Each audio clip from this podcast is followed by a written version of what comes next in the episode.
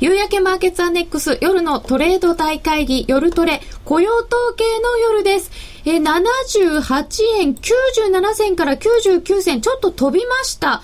ドルが買われて値段飛びまして1分足で見ていてもチャートに窓が開きました。そこからちょっと垂れてきています。78円の80銭台、での推移となっております。雇用統計今晩の結果はどうなったのでしょうか。7月の雇用統計予想としては8万5千人ぐらいの増加というふうに見られておりました。今回の結果まだ出てきませんか。現在1ドルは78円の98銭79円乗りましたね、79円ちょうどに乗っております。11万7000人の増加、失業率 9.1% ということで失業率も 0.1 ポイントの改善です。結果非農業部門雇用者数は11万7000人の増加、失業率 9.1% と予想をやや上回りました。予想に裏切られた2ヶ月の後だとちょっとホッとする展開になりました。相当下振れましたからね、前回2回が。だから、少し上振れるっていうのはかなとは思ってたんですけど、ただやっぱりその15万とかね20万っていう数字にはやっぱり到底届かないわけですので、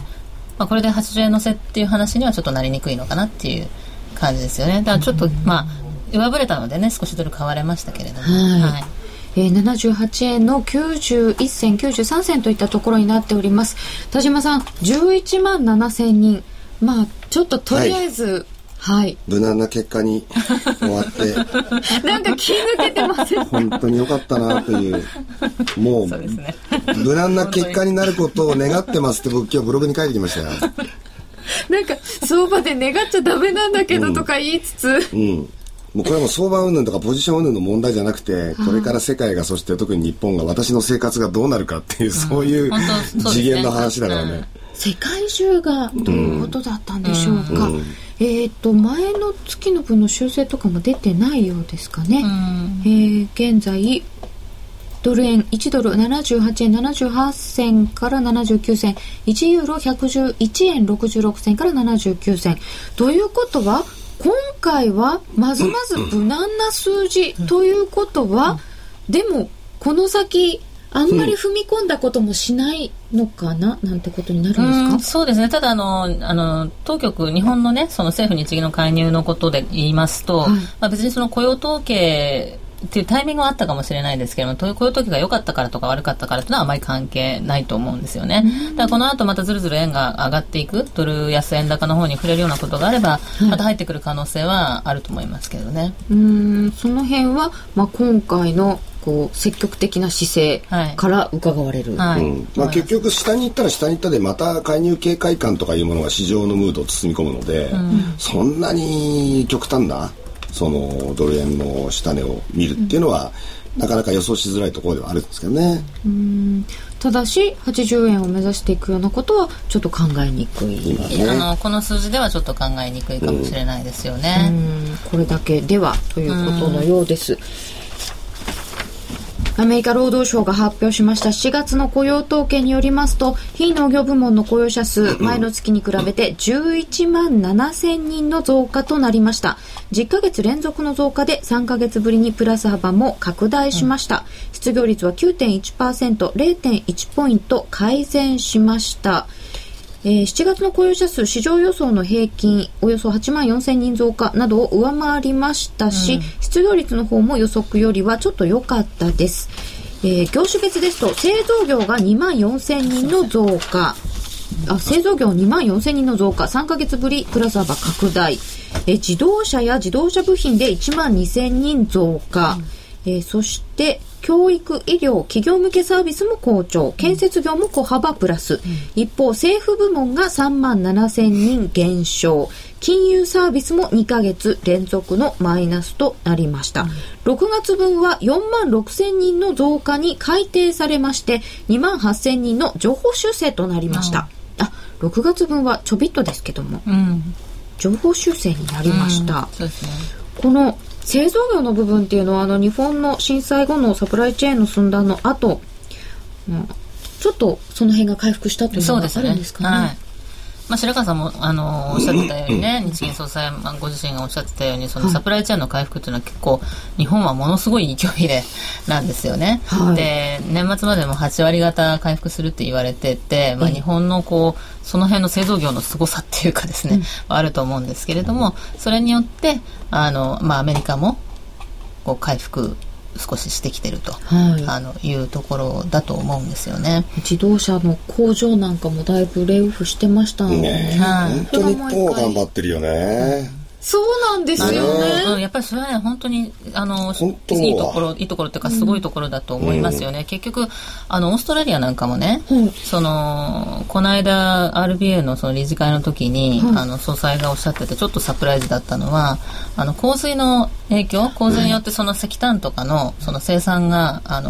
こう非常に影響を受けて、それを一生懸命今回復しているところではあるんですけれども、うん、政府さんが回復して輸出が 100% 回復するのは2012年までゼロコムって言ってるんですよね、うん、っていうのはその構成があったのはもう去年の年末から年初とかの話ですから、ね、だからそれだけやっぱりかかるってことですよね。その生産とか、まあ、その種類は違うにしてもね、そういったダメージからは、まあ、回復するってのはやっぱり結構時間がかかる話だけれども、日本の回復力っていうのはやっぱり目覚ましいものがあるというところだとは思いますね。そうですよね、はい。まあでもだからこそみんな資金が円に逃げ込むって話になっちゃうんだよね今ちょっとそう思っちゃうそれはそれで困っちゃうんですけどね。うん、円買わなくてもなって言っても、ああ日本良かったねって言ったらそうですね、まあ、日本の製造業はある意味アメリカの製造業の支えになるような部分もあると。でもただアメリカの製造業雇用の比率っていうのは全体に占める割合は 10% もないわけですから、はい、結局アメリカっていうのはまあ要するにサービス業と農業の国でしょ、うん、でそういうことを考えると製造業がどんなにこれから拡大していっても全体ってことで見るとやっぱり雇用の問題ってなかなか改善に向かいづらいですよね、うん、もう構造問題、まあもちろんそれはそうですよね。これ結局はやっぱりもうその消費マインドが回復しておかなきゃいけない、個人消費のアメリカの国内においてですね、うん、ダウ先が11,350ってちょっと上がってきてます、うんうん、225先物も見ましょうということですけど、225の先物は9,380円で100円高、上げてますね、だいぶ上げてきました。ちょっとね、ふんわしを今見ようとしております。ふんわしで見るとちょうど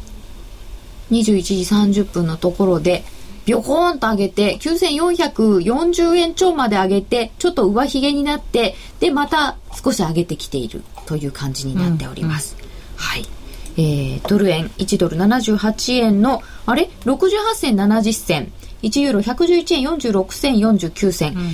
ん、79円の40銭ぐらいまでいった後はちょっとしぼんできた感じですね、うん。ツイッターでいただいております。なんちゃって介入みたいな動き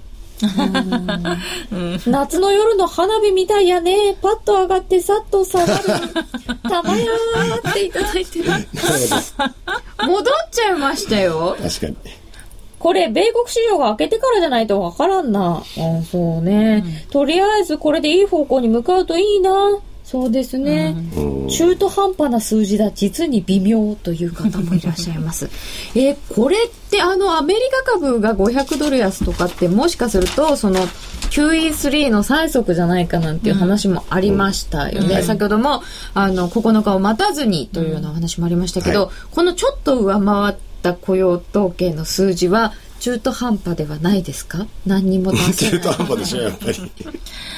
そうですね、だからその下振れるっていうほど悪くなかったわけですし、うん、かといって先ほど来申し上げているような15万とか20万とかね、その失業率の低下につながるような数字でも、まあ、なかったということの意味では、まあ、中途半端と言ってしまうとあれなんですけど、ただ下振れたりマイナスになったりするよりは全然良かったと、ね、1万8000とかね、うん、そういう話をしてたわけですから、うん、前月はそうですよね、うん、だからまあ本当に一息ですよね。そうですね、だからこれがリーマンショックの後ね、うん、ものすごく大きなその前月の雇用の減少っていうところからだんだんこう回復してきて、うんうんはい、で良くなってきて前月プラス15万とかっていうのがある程度続いていたわけですね、うん、でそれが数万人とかね、1万8000とかっていうそういう一桁台の数字が続いて、あれってなって、それでこういう上昇トレンドだったのがストーンみたいな来て、それがさらにマイナスみたいな話になってしまうと、これは大変ということなんですけれども、そうですね、向きが下になっちゃいますもんね。そうで、向きが少しね、回復してきたという、だ回復して、この次も回復していけば、やっぱりサプライチェーンとかガソリンの影響だったねっていう話はできると思うんですけど、ちょっとまだ今回の数字だけではね、何とも言えないということがあると思いますし、これから出てくるアメリカの経済指標をもうちょっと見ていかないとわからないというのは、今まで出てきたものがちょっと弱かったので。そうなんですよね、最近の指標、今回これは無難というか、こういう数字になりましたけれども、 ISM だとか GDP だとかが悪かったのはどうなんですか？結構悪いですよね。結局それがサプライチェーンの寸断の影響だけではなかったっていう判断になっちゃってるわけでしょ、はい、本当のところは分かんないですけど、で結局どんどんムード悪くなって、昨日だってニューヨークダウが500ドル以上下げたって、本当の理由どこにあるかって言ったら、結局のところはみんな気持ちが切れちゃったっていうことが一番の理由なんですよね。で切れちゃったのが500ドルの下げになって、今日この結果を受けて、例えば100ドル上がろうが200ドル上がろうが、そんなものは大したことにはならないわけですよね。500ドルから500ドル下げた次の日に、雇用統計が多少良かったです、じゃあ100ドル戻しましたってでって話になっちゃうんでよくまた考えてみたら、だって 9% 超えてるわけでしょ、失業率はって。で増えたったってたかだか11万人でしょと。でこれから先ってのはどうなんですかってことになってるわけだから、結局相場っていうのは、もしくは人々のマインド、やっぱり非常に大事なところで、一回ここで切れちゃったっていう事実は軽視できないですよ。切れちゃったのか、そうですね。だから5万500ドル下げたっていう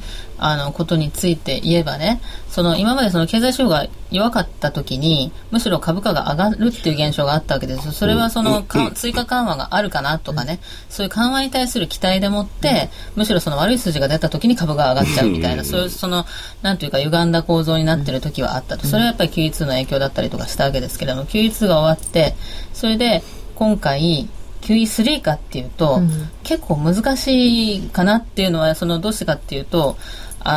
っぱり QE2 の評価ですよね。 QE2 が結局何を生んだかっていうと、その株価の上昇によって資産価格が上がって、資産効果っていうのは結局あって、それで個人消費とか良かったかもしれないけれども、結局その投機マネーが原油価格に向かっていって、原油相場上がっちゃって、結局ガソリン価格が上がったので、個人消費にとってはマイナスになったっていう、巡り巡ってその自分の首を絞めちゃうようなことになっちゃったんで、じゃあ QE3 そんなにすぐ簡単に踏み込めるかっていうと、やっぱり難しいのかなとは思うんですよね。で株価の下落が止まらなかった時に、来週 FOMC とかありますけれども、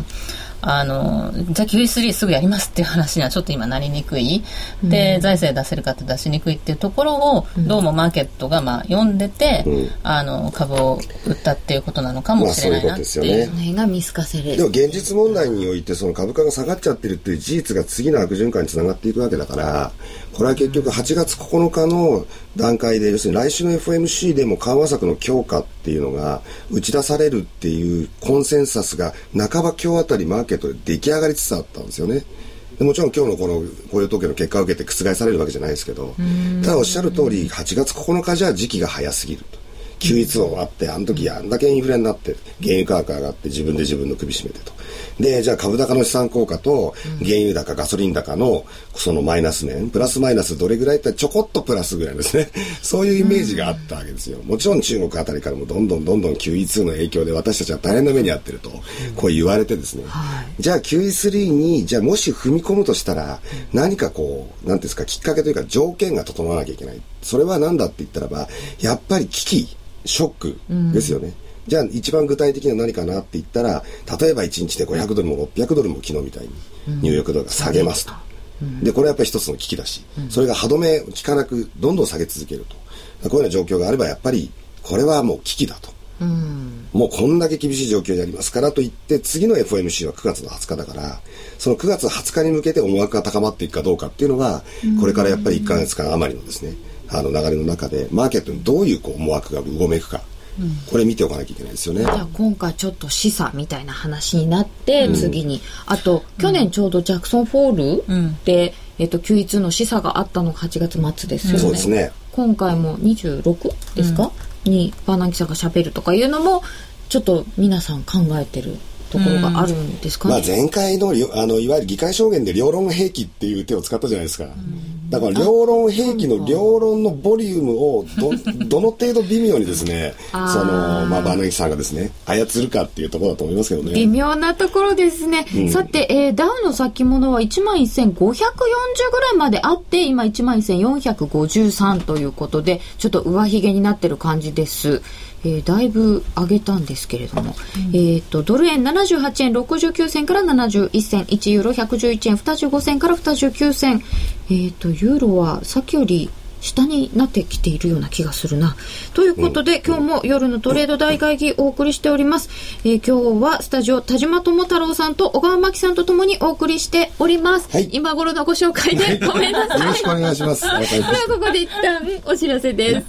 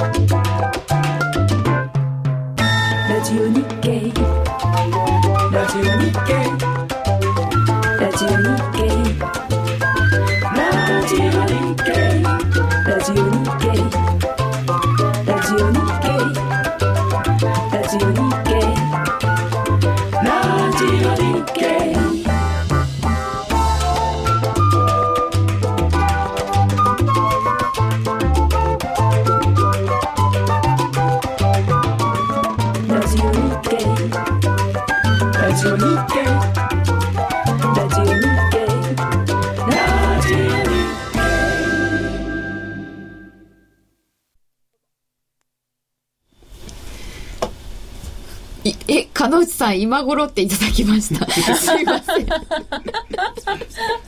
っと紹介してもらいました申し訳ないですラジオをお聞きの皆様には一体どこの誰が喋ってるやらみたいな状況でいきなり喋ってしまってすいません雇用統計出ちゃったんだもんっていつものことじゃないかってすいません1ドル78円70銭台、1ユーロ111円26銭から31銭ということで、ユーロ円はちょっと円高方向となってきております。アメリカも心配なんだよっていうことなんですけれども、やっぱりヨーロッパも心配です。ツイッターでいただいております。ユーロ円ロングでちょっと苦しい展開にといただいておりました。ちょっとヨーロッパの問題っていうのは今どんな風に拡大しちゃって、どういうところが焦点なんですか拡大しちゃって、うん、僕はやっぱりね、欧州委員長のバローゾさんが一昨日ですかね、はい、その EU 加盟国首脳に書簡を送りましたというのはやっぱり非常に賢明な措置というか行動だったと思うんですね、はい、だ結局そのあんだけ大騒ぎしたその7月 のいわゆるその首脳会議で、先ほど小川さんもおっしゃってたけども、その EFSF の規模拡大のところにまでですね、その結論が至らなかったと。で今の要するに総額4400億ユーロという資金枠ではとてもじゃないけれどもイタリアとかスペインは救えないと。まあ、救わないの問題じゃないのかもしれないけど、でもその枠とかなんとかじゃなくて、はい、ユーロでイタリアなんか救えませんでしょイタリアですよ、一応 G8 ですよ。これはだからなんていうんですか、こういう用意がありますよっていうことでそこに至らないっていうその効果をもたらすわけで、ほっときゃこれが先ほども出てきましたけれども、結局もう10年債利回りが 6% 台半ばと、うん、で 7% 超えちゃいましたって言ったら、もう結局もうこのいわゆるイタリアの国債であるとか、もしくはそのスペインの国債を持っている金融機関がもう持ちこたえられないですよね。でそれ自体が危機をもう呼び覚ましてしまう、うん、だそれは何とかして避けなきゃいけない状況ですよね。そうですよね。だからやっぱりそのこうマーケット主導っていうことがあるわけなので、うん、それは本当に注意しなきゃいけないと思うんですよね。そのマーケットがここダメと思ってターゲットにして国債どんどん売って金利が上がっちゃうと、金利が上がることで結局その資金繰りがもっと大変になっちゃうっていうことになるわけですので、うん、そういう意味ではこうマーケットに目をつけられないようにしておかないといけない、うん、それなのに、うん、この間のギリシャの第二次支援策っていうのは、うん、まあ、一応とりあえず決めようという形で決めたんだと思うんですけれども、うん、その EFSF の増額期待されてたのにそれも具体的には決まってない、うん、それから救済案の詳細にしても9月まで決まらない、はい、欧州はお休み入ってるっていうような状況だとやっぱりそのターゲットにはされちゃいますよね、うん、とりあえずでもあの時点ではできるだけのことをしてお休み入ったんですよね。そうそう、もちろんあの時決まらなかったらもっときっと大変なことになってたと思いますから、それよりは、まずは枠組み決めましたっていうことでは評価はできるとは思いますよ。最初はなんかもう決まらないんじゃないのみたいな話までしていたのに、でもやっぱり決まったところで見ると、もうちょっと基金を拡大しておいて欲しかったんだよねとかっていう欲が出てくるんですよ。だから今そのサルコジさんとごめんなさい、サルコジさんと、メ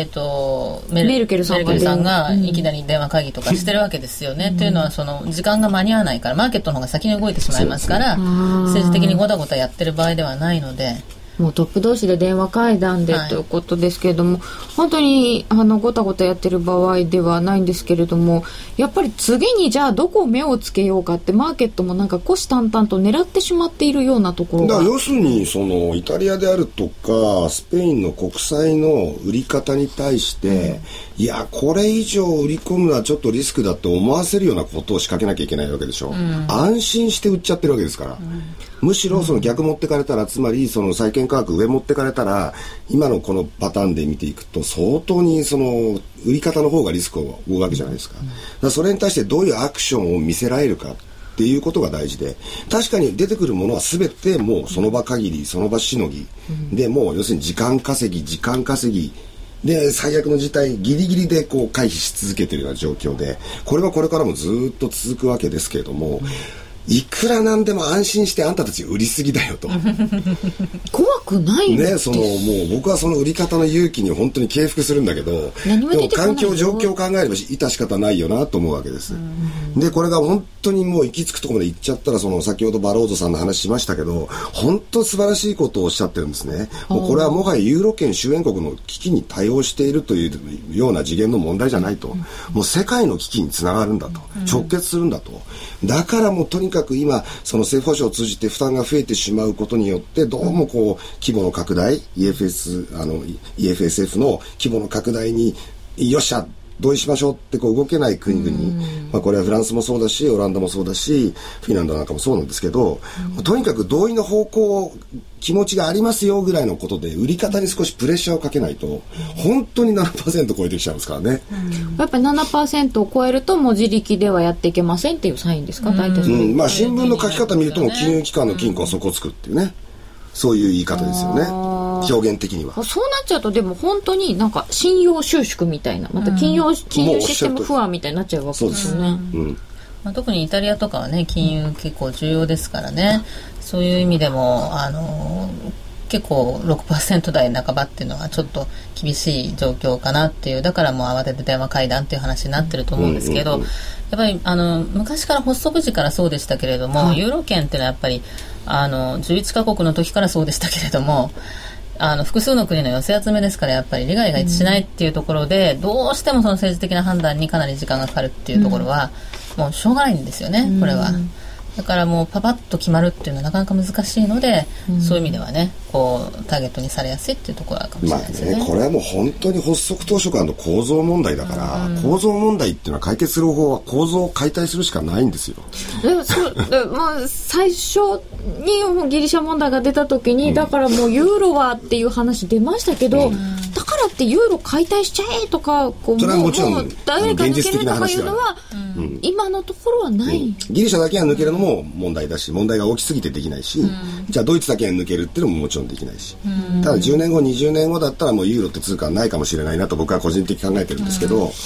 それぐらいやっぱりその構造的問題は大きい。ただその構造的問題をも覆い隠してしまうような、その地球の動き、つまり例えばそれはアメリカがもうみるみる景気が回復していくと、こういうような状況があれば欧州債務問題って逆に片付いちゃうわけですよねこれが怖いとこですよね、金融のどっかすごい景気が良くなれば、みんななかったことになってしまう、ある意味でね、欧州とかやっぱりユーロ圏はその、国がねたくさん集まってるわけで、どんどん GDP も大きくなってるわけです、人口も増えてるわけで、経済大きくなってるわけですよね、ということはいい回転になって、景気がいい時っていうのはそのいい方のなんていうかな、こういいところが統合したメリットみたいなのが相乗効果になっていくと、でも悪くなると国が違うっていうね、うん、やっぱりその構造問題のところだけがやっぱりフォーカスされてしまうという同じことですよね、うん、いい面が出るか悪い面が出るかそういうことですね。金融危機、うん、要するにリーマンショック以前っていうのはもうユーロのいいところが随分とあちこちからこう、ね、取り上げられて、はい、いやよかったねよかったねとこれからどんどん拡大していくねと、うん、要するに EU そのものも拡大していくしそれにつながって今度はユーロ3カ国がもっともっと増えますよってそうですね、そんなこと言ってた記憶がありますよ。確かにだから東欧を、ね、くっつけることによってやっぱり東欧とかも賃金が安い人口がどんどん増えるわけだから、うんまあ、その中国とか、ね、その人口が多いところが、うん、やっぱり景気が上がっていくっていう、うん、そういうそのところがフォーカスされてたわけですからその貧しい人たちがこう中間層になってっていうようなところでね、はい、そのユーロ圏拡大っていうのは、うん、いい話っていうところだったんですけど、うん、蓋を開けてみたらばやっぱり格差がすごく大きい国がね、うん、一緒に入ることによってもともと格差があるわけだからそこが一緒に入ることによってやっぱりそれが一つの金融政策一つの通貨政策でやってるわけですからね。それのひずみがやっぱり出てきちゃってるっていうことなんでしょうね。もともとはその東西ドイツが一緒になるとフランスの立場がまずいっていうんで結局ドイツとフランスがその共通通貨構想っていうのをぶち上げてるじゃないですか、うんでそれがもうそもそも動機が不純なわけですよはっきり言ってねそんでこうわーっていい時は拡大してきたけど今になってそもそもの問題に全部立ち返っちゃってるっていうところあるんですよね結局戻る、うんうん、でも時もでも東ドイツを飲み込んだ西ドイツって結構偉いなと思ったりして、うんうん、はいというあたりでツイッターいただいております。ユーロ崩壊論者増殖中マルク復活うわ今生きてる人はみんなリーマンショック経験しているからこれくらいの変動なら大したことないと思ってる節がある夜トレもコーナーのボラタイル大きいな先週は聖子ちゃんの話やったぞ先週は松田聖子ちゃんの話が出てきてですね、うん、はい森永卓郎さんにコレクションのお話などもしていただいてそういうのもぜひ見てみたいという方はぜひ先週分を夜トレは夜のトレード酒場と大会議と違うんでしょね、夜トレまでで切っちゃうと同じような顔してるんですけど違うんですよね題名が、はい、密かに今夜は大会議ですからこんなに動かない雇用統計の夜はつまらない夜トレでもガリガリ君いるかもガリガリ君いるかもでこんなにつまらないという動かないがあれガリガリ君出てきたガリガリ君じゃないのスイカバーだいやーありがとうございます暑いスタジオにスイカバーが登場しましたじゃあ開けて食べていただきつついいんですか、はい、本当に完成読みますね今だってノリがボラタイルだって言われたばっかりじゃないですかじゃあこっちにも振ってみようかなっていうことでしょうかこれでもニュースとかかってるの食べにくいですよね本当ですよねボロとか言ったらやるいただきながらギリシャ問題を語るそれはちょっと一回置いとこうかな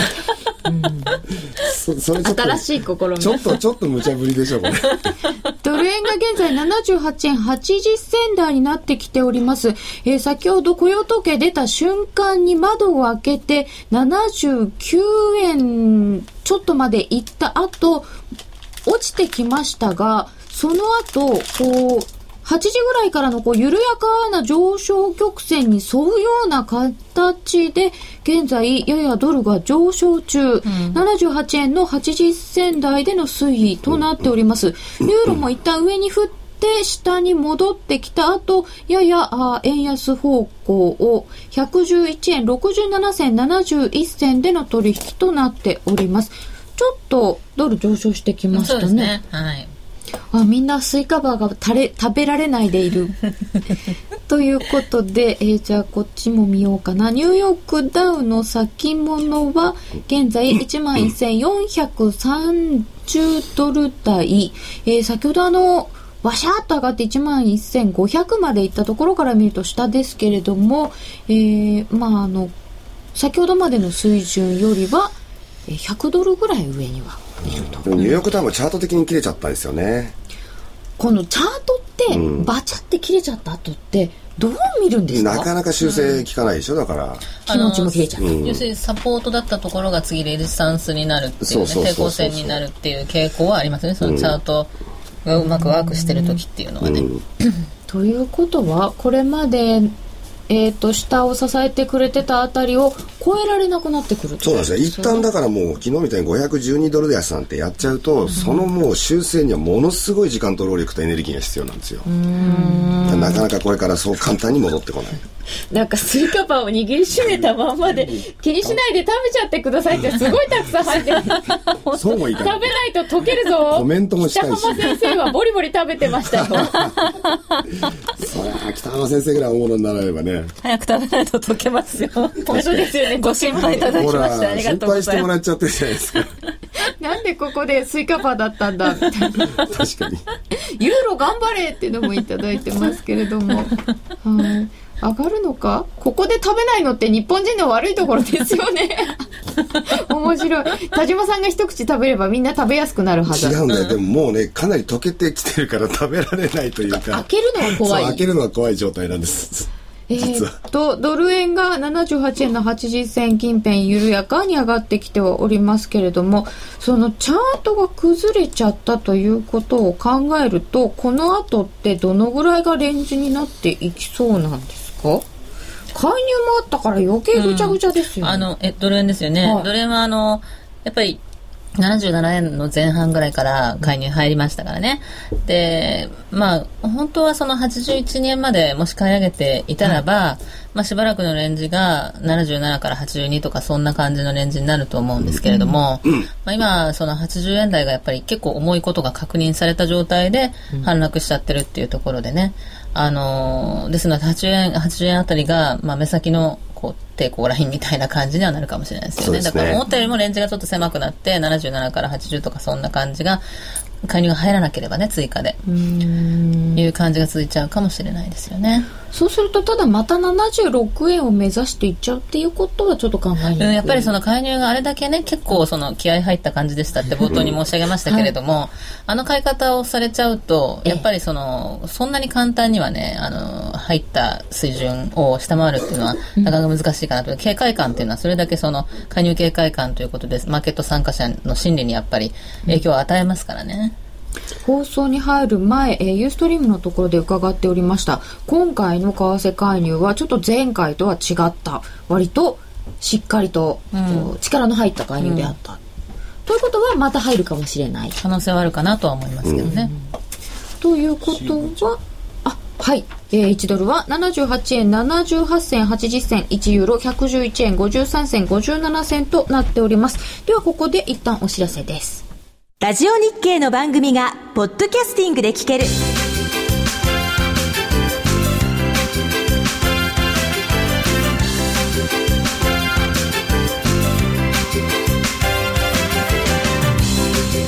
iPod などの MP3 プレイヤーでお聞きいただけるポッドキャスティングでは、ラジオ日経のマーケット情報を中心にいくつかのオンデマンド番組を配信しています。いつでもどこでも聞けるラジオ日経、詳しくはラジオ日経のホームページをご覧ください。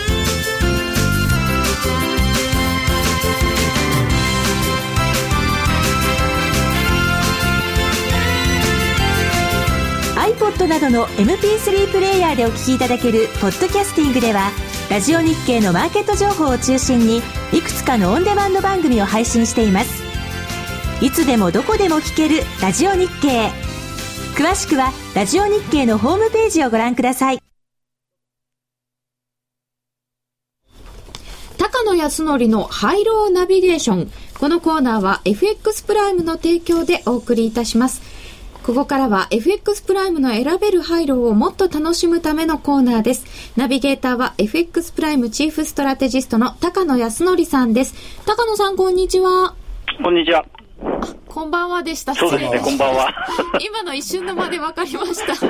今日もよろしくお願いいたします。よろしくお願いします。選べる配慮は毎週月曜日に発表される基準レートから金曜日の為替レートが円高、円安、どちらになっているか、あるいは動かないかを予想するだけのシンプルな金融商品です。選べる通貨はドル円、ユーロ円、ポンド円、一口1000円からお楽しみいただけます。先週は高野さん、すごいやりにくいっておっしゃってましたよね。そうですね、債務上限の話もありましたし、ニュー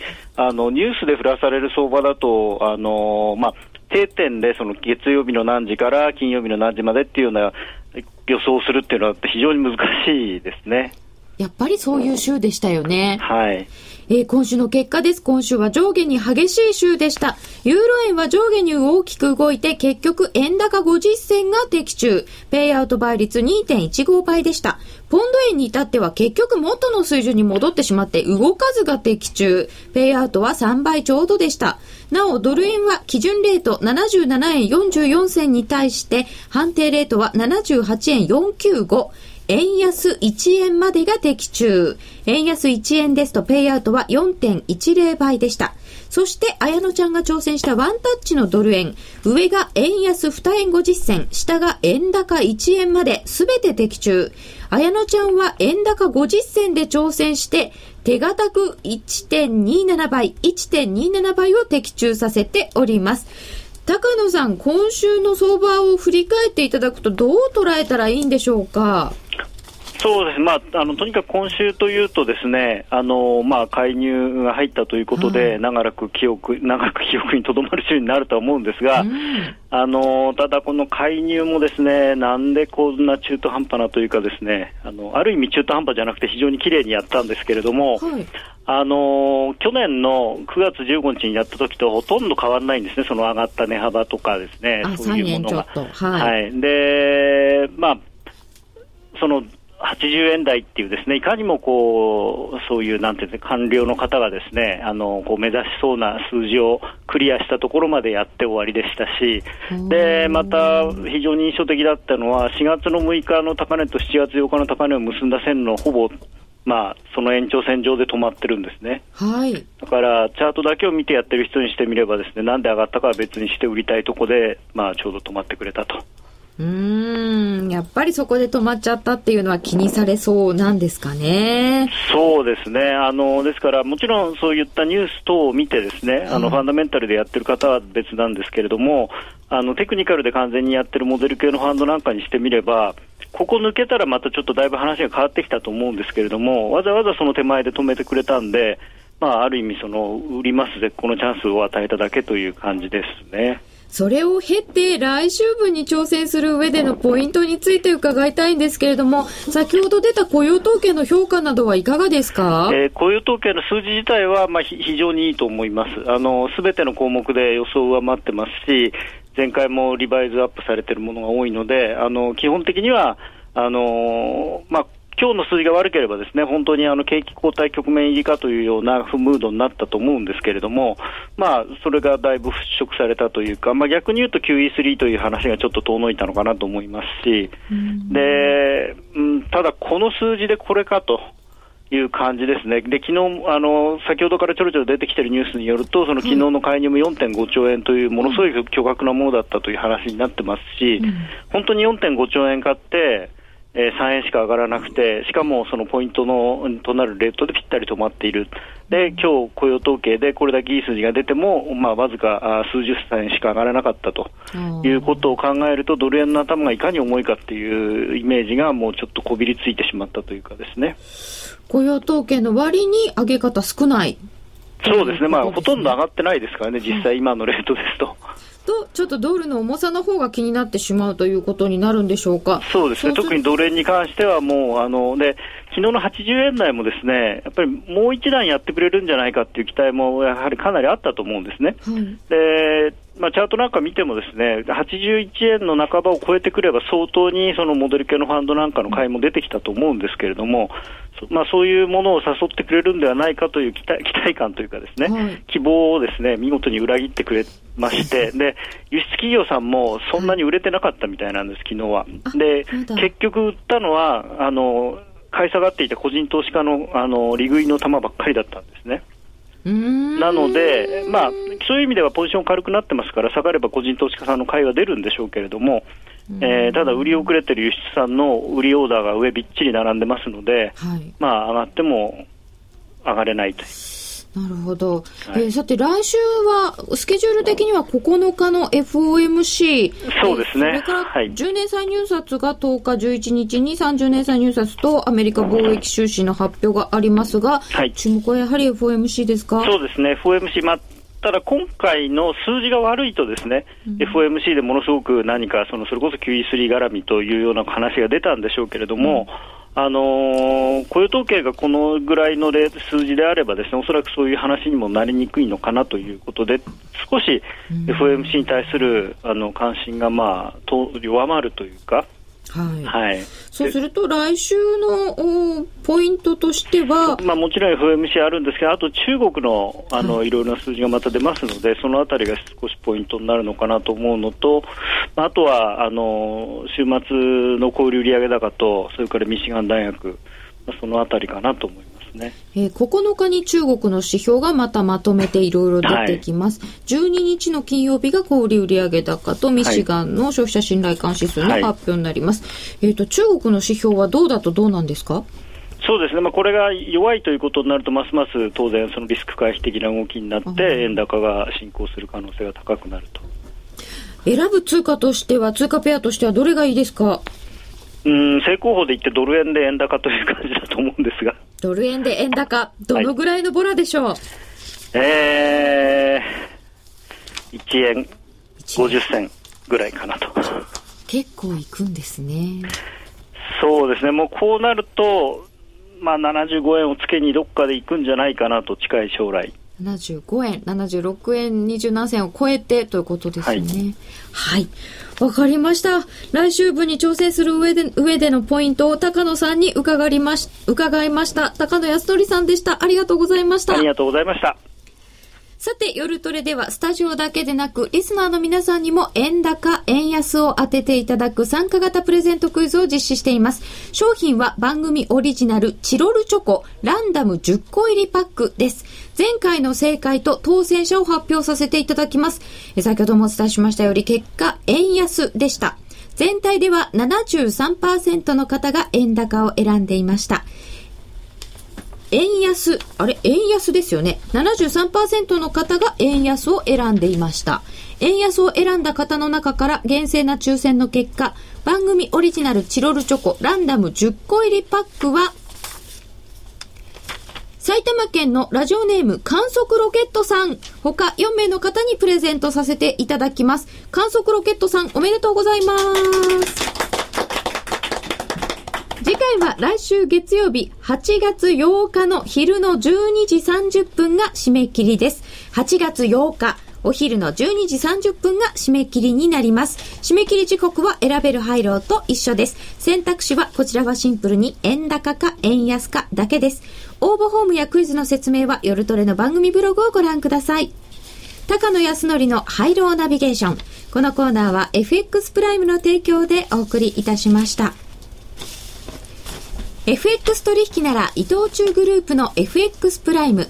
FX プライムは豊富な商品ラインナップと業界屈指のマーケット情報で、投資家の皆さんに安心してお取引いただける環境を提供し続けています。今月はラジオ日経で放送中の夜トレとの共同企画、夜トレのリスナーで FX プライムの講座を開設した方には番組特製のチロルチョコをプレゼント。また8月は最大3万1000円のキャッシュバックチャンスです。キャンペーンの詳細はラジオ日経の夜トレ番組ホームページに貼られているバナーをクリック。 FX プライム株式会社は関東財務局長金商第259号の金融商品取引業者です。外国為替保証金取引は元本あるいは利益を保証した金融商品ではありません。為替変動、金利変動等のリスクにより投資金額以上の損失が生じる恐れがあります。投資及び売買に関するすべての決定は契約締結前交付書面をよくご理解いただいた上で、利用者ご自身の判断でしていただきますようお願いいたします。ご紹介いたしましたように、今日から FX プライムとの共同企画としてチロルチョコレートのコンプリートバージョン、12種類入ったバージョンを FX プライムの講座を開設した方に差し上げております。これかわいいんですよ。FX プライムさんのキャラクター犬で、これはハイローガールズの美人さんたち、すごい綺麗に出来上がってます。こんなことできるんですね。花子ちゃん、綾乃ちゃん、僕たちのもぜひ。そうですよね先ほどお話しいただいた高野さんのは、はい、高野さんってひらがなで入っているので選挙ポスターみたいな。なるほど。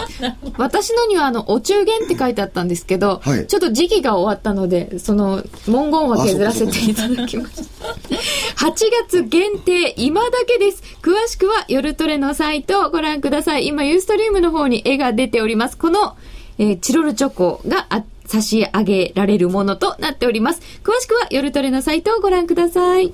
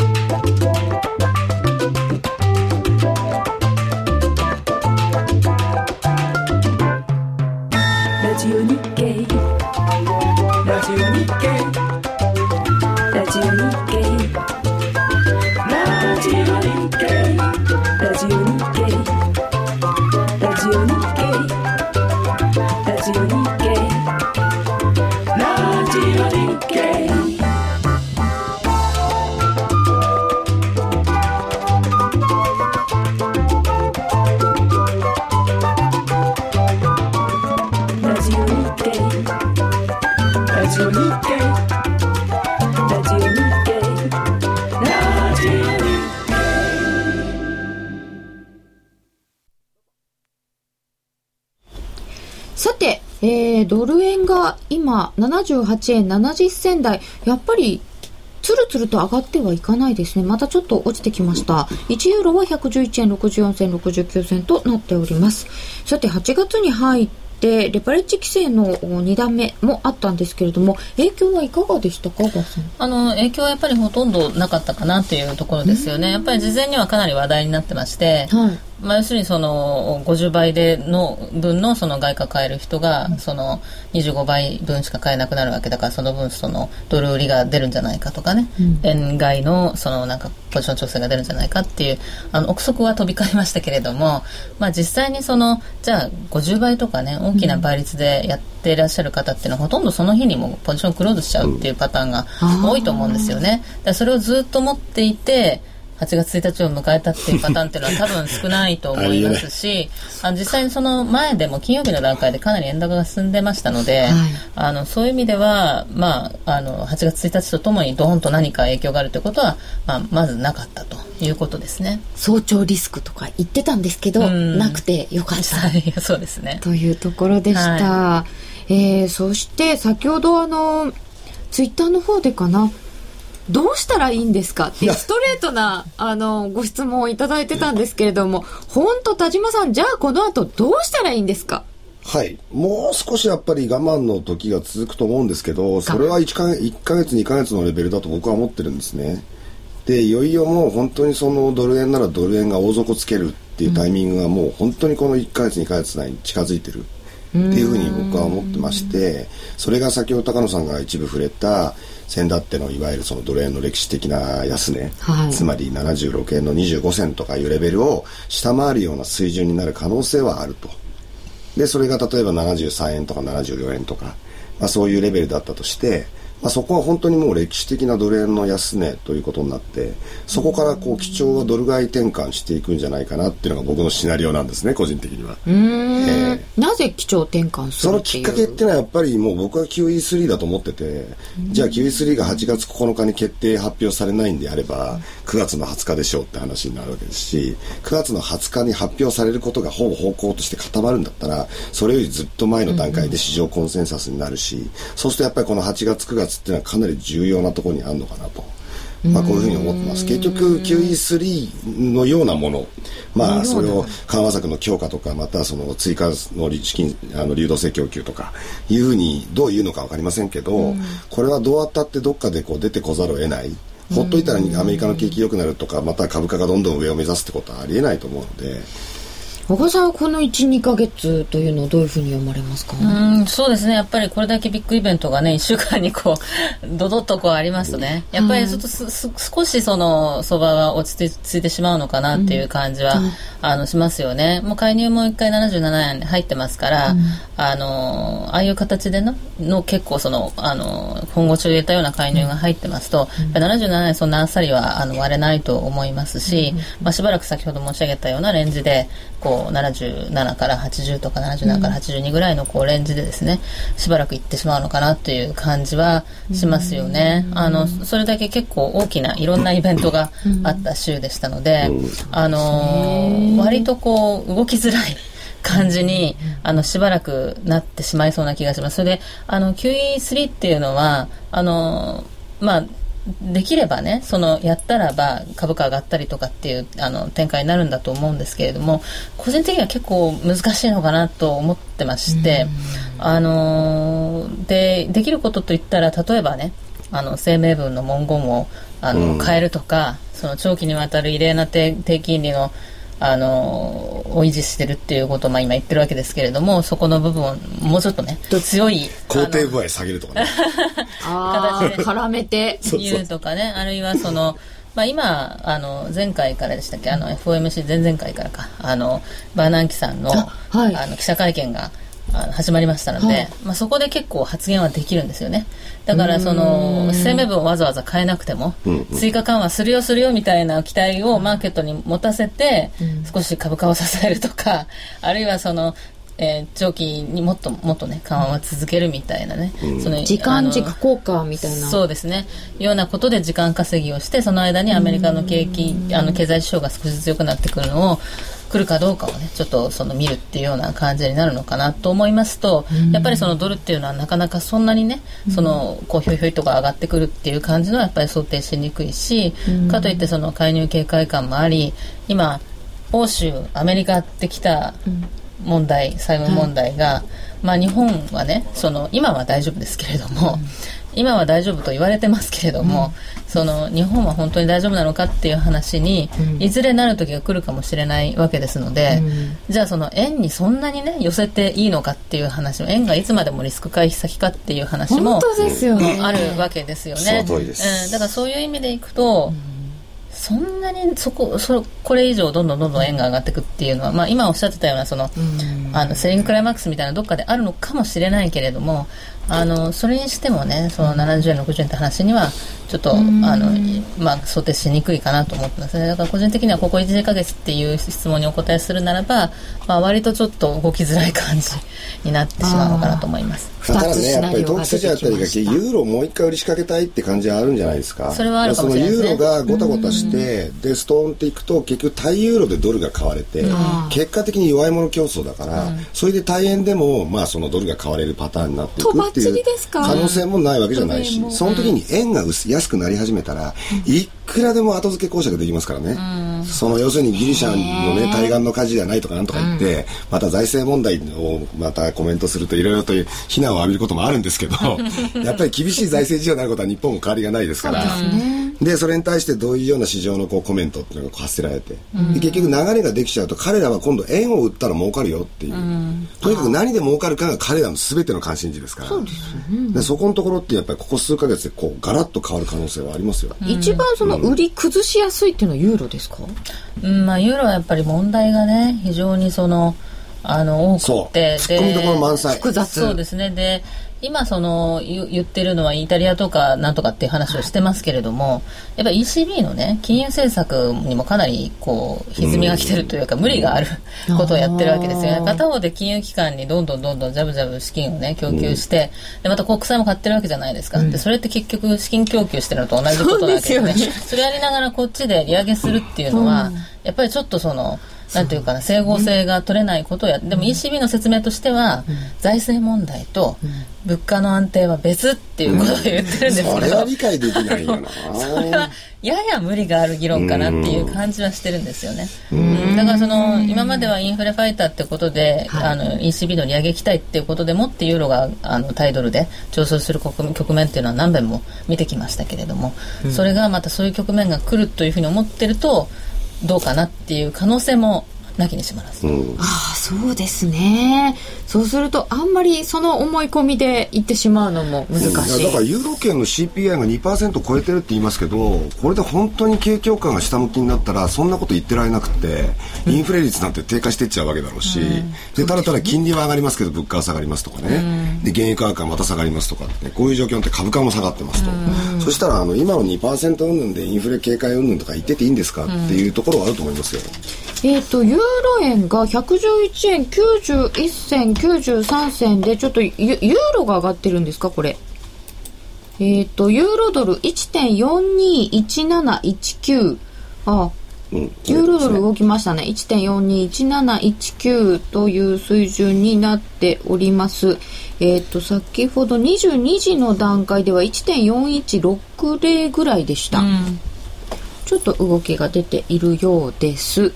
特に何かがあったというのは今のとこ出てきておりません、うん、手元のニュースはないです。今電話会談をしてサルコジさんとメルケルさんがやってまして、はい、多分その9月からね9月に何かその詳細が決まるというのはあまりにも遅すぎると、うん、支援策についても EFSF についても、うん、で EFSF の増額を決めちゃおうとかね、そういうなんか政治的な判断で決まることっていうのは無理くり決めようと思えば決まるわけですよね、うん、でそれは多分そのどこかのタイミングでギリギリで解決すると、そのアメリカがそうであったようにの可能性はあって、その時は一瞬ユーロが上がったりするかもしれないけど、そこで根本の問題は解決はしてないというのが一つと、それからあとはその、まあ、最初の話に戻ったんですけど、アメリカの景気とかね、そのファンダメンタルズっていうのは政治的な判断でどうにかすぐできるっていう問題ではないわけですから、結局そこに戻ってくるのかなと思って、アメリカの景気どうなのっていう話に最終的には、まあ、世論もバタバタしますけれども、うん、それはやっぱり欧州圏の景気っていうよりはアメリカの景気、うん、なのかなとは思いますね。いや、アメリカの景気が本当に立ち直ってくれば欧州債問題っていうのは徐々に緩和されていくというか、結局ドイツだってフランスだってアメリカと貿易をすることによって黒字を上げていけばですね、うん、財務体質がまた強まるし、そのドイツとかフランスを相手に域内貿易ってのは盛んに行われるようになるから、うんうん、結果的に少しずつですけど黒字が溜まって、うん、今の財務再生問題って一番大きいのは自力で資金調達すらできない国々がいるってことでしょ、うん、それが少しずつこの返済余力っていうのが生まれて、少しずつその信用がアップすることによって自力での資金調達への道のりに近づいていくわけです。それは3年後なのか、それとも4年後なのか、もう少し早く2年後なのかっていうね、その辺のところでやっぱりマーケットって見てると思うんですよね。でもそのアメリカの景気を良くするために打つ手が限られるねっていうので今ちょっとまあね、でも過去の景気拡大局面においても僕はうがった言い方しますけど、結局バブルを仕掛けてバブルになったことを傍から見て景気良くなってきたねって言ってたようなところがあって、うん、金融バブルだってそうじゃないですか、うん、だからバブル仕掛けるんだったらもうドルばらまくしかないので、多分僕はベンバーナンキーヘリコプターベンはやると思いますよまだやりますかねでもそうするとやっぱりちょっとまだ円高ドル安になってしまう。もしやるとすればやっぱりドル安は少し加速するかもしれないですよね。やっぱりそれだけドルを資金供給するわけですから、その世の中にばらまかれているのが多ければドルの価値は下がる。やるとしたら事実で買いですよ。QE2 の時そうだったでしょ。あ、そうか。8月9月10月はずっとドル売られましたけど、はい、QE2 やります、6000億ドルばらまきますって言ったらうわーってドル買われたじゃないですか。そうですね、本来からの売り材料のはずなのに。ああ、そうですね。ツイッターでいただいております。アメリカ追加緩和が始まったらドル安通貨戦争勃発ですかいやいや、そんなことないでしょ。なんかこの通貨安競争みたいな、うん、まあそうなんですけど、それは多分今申し上げた通りで、多分噂 QE3 あんのかな、あるんじゃないのって言ってる間が噂で売りで、うん、でやりますよってことになると、あ、ダメ押しの金融緩和策来ちゃったという感じになると僕は思うんですけどね。まあ QE3 が3じゃないかもしれない 2. 何とかかもしれない どんな名前になるか知らないけれども2プラスとかねなんか出てくるかもしれない。でも意外に難しいかもしれない、まあ、ということで、ね、お二方にいろんなシナリオを今日は教えていただきました、7月のアメリカ雇用統計、非農業部門雇用者数は11万7000人の増加、失業率 9.1% にちょっと改善という内容でした、ドル円現在は78円69銭から71銭での取引です、スタジオにお招きしておりましたのは田島智本元郎さん、小川真紀さんでした。ありがとうございました。本放送はこの辺で失礼いたします。この後ユーストリーム延長戦でもうしばらくお話を伺います。